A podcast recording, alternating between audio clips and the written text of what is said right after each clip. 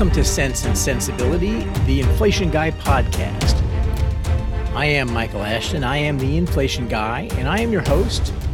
And before I get started today, uh, I wanted to just take a moment to say thanks to all the people who have written. You can always write to me, Inflation Guy at enduringinvestments.com. Um, for the, all the people who have posted this podcast to other people, um, who have you know re- referred others. Uh, where this is our 29th episode, and we've had 17,000 downloads or so, and that that seems like a lot. I don't. I'm a, I'm a novice. I don't really know a whole lot about this stuff, but it sounds like a lot of downloads. So, uh, to the extent that it is, I just want to thank everybody for for your support, and and like I said, for referring others. So, now let's talk about what we came to talk about today, and that is housing. But today, actually, I'm going to talk about housing, but not for housing's sake. Uh, housing, I'm. We've had a couple of housing numbers, um, some housing data over the last week or so, and and it is it is really illuminating. Uh, the reports last week and this week, and the reaction to them amongst investors and the press illustrates marvelously some some errors, some cognitive errors that are being made right now. And I'm always fascinated with cognitive errors. I think that it's it's it's really interesting. And if you're if you're an investor, if you're a trader, you you kind of that's sort of what you traffic in is is trying to figure out, you know, what is the other guy thinking and and you know trying to catch him when he's not thinking right. Buying stuff that's too cheap because people have made a mistake uh, buying, you know, selling stuff that's too dear because people have made a mistake. And, and obviously, markets can remain irrational longer than you can remain solvent. But that's still, I think, the, the fascinating thing about market study. Uh, and, and frankly, in my case, in studying economics, uh, is, is the idea that the economic actors, you and me, we're not rational. And, and more than that, we're irrational in some very predictable ways. And so it's really interesting to read about, you know, different experiments where they sort of induced irrationality, um, you know, the endowment effect or the, uh, you know, loss aversion. And they get really, really quirky results because they know how they can, uh, how they can induce people to make these sorts of errors there have actually there have been a lot of really great books uh, published on this topic in the last few years as behavioral economics has has become uh, more and more interesting to more and more people. Um, you know, there Animal Spirits by Akerlof and Shiller, um, Misbehaving by Richard Thaler, Thinking Fast and Slow by Daniel Kahneman, Nudge by Thaler and Sunstein. You know, all of these are about about cognitive errors. And but it's one thing to sort of recognize that you you can create these these mistakes in a lab. It's something really different to sort of see them in practice. And and from an inflation guy's standpoint, what's interesting is that we are in a a fantastic laboratory for these errors right now because we have 25 years when we didn't have any inflation. And so we totally forgot how to think about about prices and about the price level. And so now to to watch people make mistakes that are predicated on on that that erroneous learning that inflation that the price level doesn't matter um, is really fascinating. So uh, I, want to talk about three of these errors in, in, in the context of, of, of housing, and and one of them really isn't a um, I it's a behavioral error, but it's it's maybe not in the same kind of sense as as you know the Daniel Kahneman behavioral error, but it's it's the classic one of fighting the last war. You know, when you look around and you read about about the, the things that people are saying about housing right now, and and how you know houses are are too expensive and and so foot traffic is way down you know if you look at some of the the uh, housing surveys or uh, you know the, the, the, how bad affordability is and and that leads some people to to to to say, wow, we're going to have this big housing bust. Um, you know, so let me recap the data we got over the last week. There's kind of two big reports. One of them was the the uh, existing home sales report last week, and then the new home sales report this week. And just in case you're not familiar with those with those reports, the existing home sales report is the big one. That that covers most sales. You know, most homes uh, that are bought and sold in the con- in the United States obviously are existing home sales because the existing stock is much larger than the stock of new homes being built, and so that's the one we really care about. And and last week um, there was a a a disappointment in the number of, of homes that that were uh, that were sold. Not a major disappointment, but a minor disappointment. Um, sales fell 2.4 percent. They'd been expected to fall a little bit, but maybe not that much. Uh, but interestingly, you know, I don't look at those at, at that data, at any of the housing data for for unit sales. I actually look at it for for prices, and the the median price of an existing home rose 4.4 percent month on month in in April, um, 14.8 percent year on year. But only two years since the year 2000, in, in only two years has the April increase in prices been that large. Housing housing prices are very very seasonal.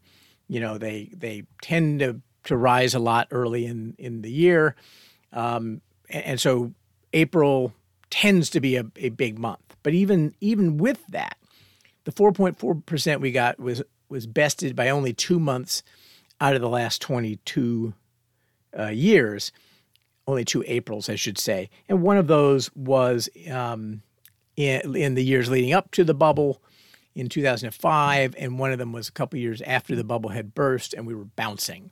So they were very unusual circumstances. So it was a big, big price gain.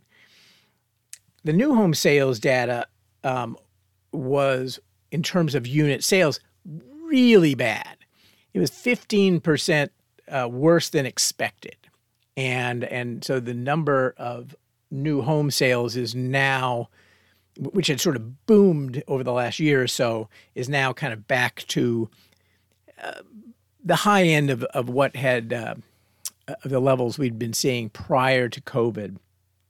So, but they really sort of, you know, belly flopped um, in terms of unit sales. In terms of prices, the the median price of a new home went up 3.6% month on month and again about 14 14.6% year on year so again big big price gains even though fewer units are turning over and so you listen to you read what people are writing about this and and and a surprising number of them are writing uh, as if they're anticipating a housing bust because of course you know, we've just seen this big ha- run up in prices. And the last time we saw a big run up in, in prices in, you know, the mid 2000s, we then saw a horrible bust and we saw prices plunge. And in fact, you know, going into that event, it was commonly said that that we'd never seen housing prices decline on a nationwide basis in a calendar year before. Um, and depending on how you define it, that was true. It's very, very rare um, for houses all over the place to be going down. You can have individual markets that, that you know, you have bubbles and busts, but it's very, very unusual to have the whole nation do that. And the reason it happened was for a very, very unusual circumstance, and that was that banks were were in horrible shape. They were ridiculously overlevered to housing, and um, and so you had this contagion that passed through these these poorly capitalized banks or banks that turned out to be poorly capitalized. And so and that ended up getting communicated, you know, so housing prices started to go down. People started mailing their keys back to the bank. The banks had to flush them out because they couldn't afford to carry them, and that led to this big housing bust. We are not anywhere close to that circumstance right now. The inventory of existing of, of homes that are out there um, is is incredibly low.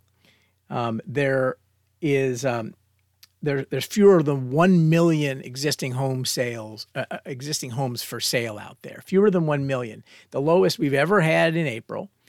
Um, until last year, we'd never seen an inventory of less than a million homes out there, going back to as far as the data goes, which is to the early 80s. And so, you know, we're not we're not really in the same circumstance that we were in 2007 when we had you know burgeoning inventories of homes and everybody kind of wanted to get you know collect their winnings and and go. So error number one fighting the last war. This is a very different housing market. Moreover, the support for the housing market, the banking support for the housing market is a very, very different thing. Lending standards have not gone all crazy like they did in 2007, so it's a different thing.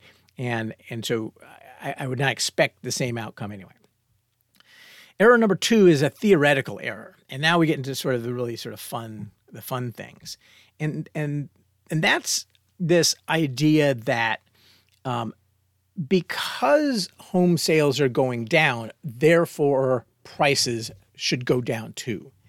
And so this is really a um, this is tied up in the same kind of misconception that I'm always talking about with respect to GDP generally that you know deflation is not caused by a lack of growth. You can easily have prices and quantities doing different things.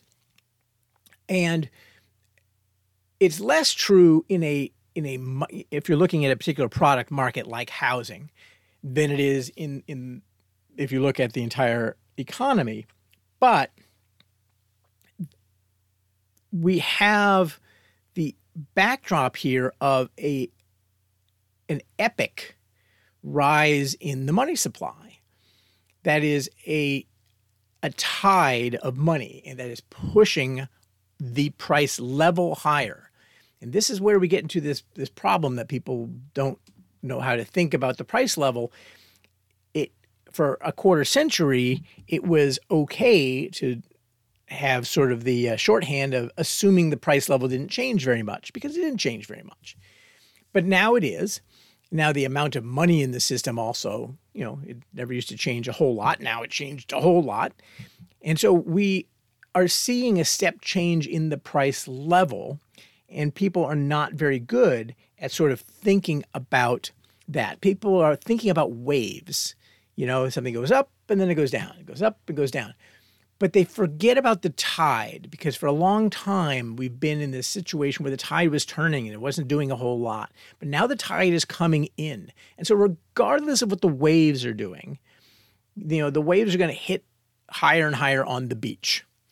And it doesn't matter how how much of how much the wave is going back out, if the tide is coming in, it's eventually going to swamp everything. And so, you know, just to kind of put some numbers on it, just for funsies, you know, since 2010, the money supply M2 uh, has risen 148 percent. By the way, a lot of that in the last you know couple of years, and home prices are up 122 percent.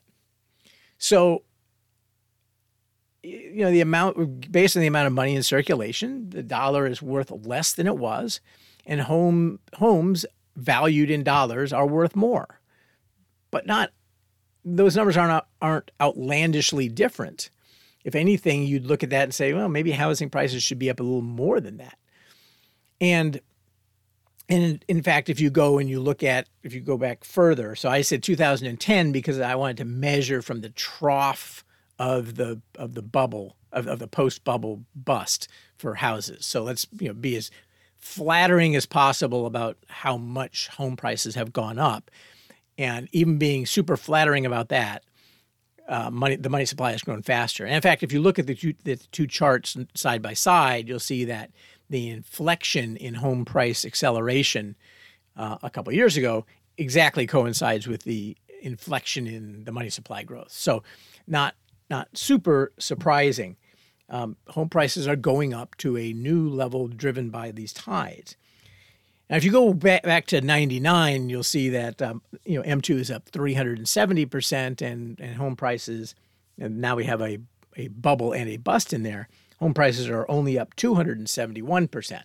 So, you know, again, you know, it's it's arguable whether home prices should go up as much as the money supply. Um, probably not.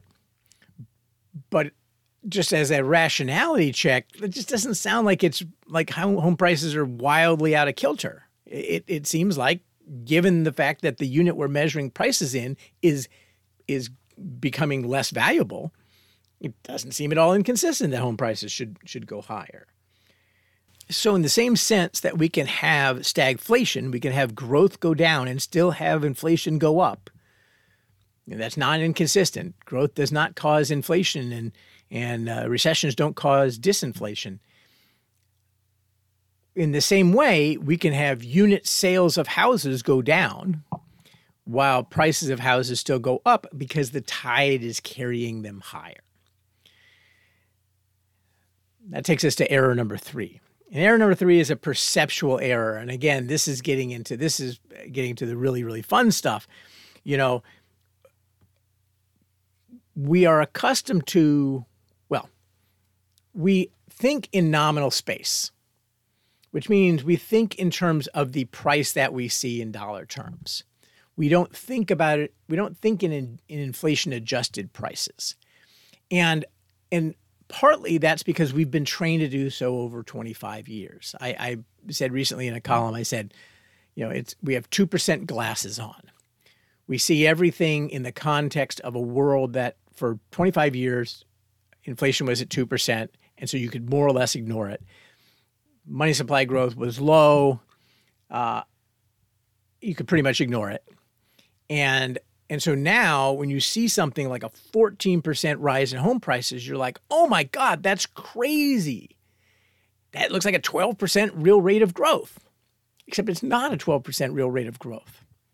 Okay? 14% now with inflation at 8 is the same as 8% home price growth when inflation was at 2. It's the same thing. It's a, it's a 6% expansion in the real value of that home. And so you can't just look at that 14% number in a vacuum and say that's high or low. You have to look at it relative to inflation. And that's something that we are just totally out of practice with. And by the way, it's kind of akin to, um, you know, Americans and the way Americans think of foreign exchange.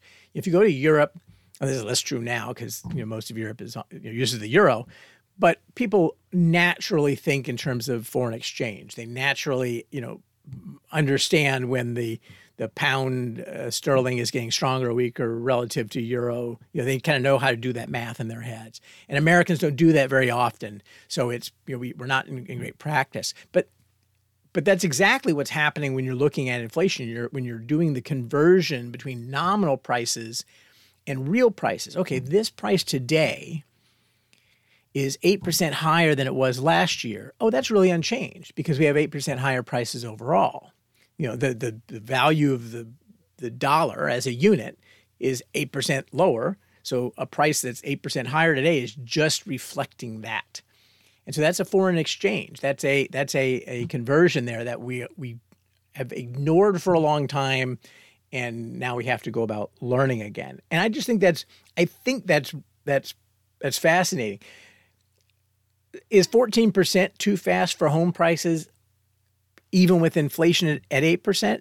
Yeah, probably. I mean, I would expect home price uh, growth to slow a lot. Um, it may even go down to the level of inflation. It may even go down below the level of inflation.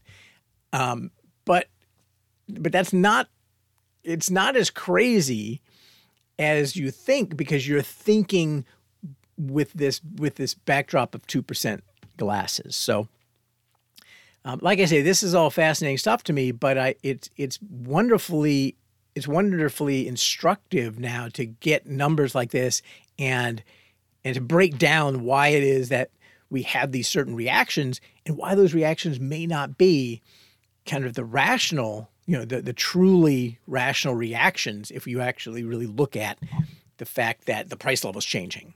And i think that that is a it's an important context for almost everything we do. It, it's an important context when you get a 2% raise at work or a 4 a 5% raise at work and that used to be a great raise. And now you look at a 5% raise at work and you're like yeah but my prices went up 8% so my cost of living went up 8% so it's actually a, a pay cut you know we have to get used to thinking in those terms a little bit more. And of course, with wages, you know, we we're quicker to we're quicker to make that adjustment mentally. But um, anyhow, um, so that's all I want to say about about housing and two percent glasses and uh, tides and waves today. Thank you for tuning in. As I said up top, I really appreciate all the cards and letters, uh, metaphorically speaking. You can contact me uh, at inflationguy at enduringinvestments.com. As I said, you can follow my blog at mikeashton.wordpress.com. Uh, follow me on Twitter. I'm at inflation underscore guy. You can download the Inflation Guy mobile app. Uh, I recently started writing a, a, uh, a, column exclusively for investing.com, and you can go over and, and, look at that. They're not paying for advertising, but what the heck, I'd like you to follow me there too. Uh, and you can visit enduringinvestments.com. Most importantly, never forget defend your money. If inflation is coming for you, remember, you know a guy.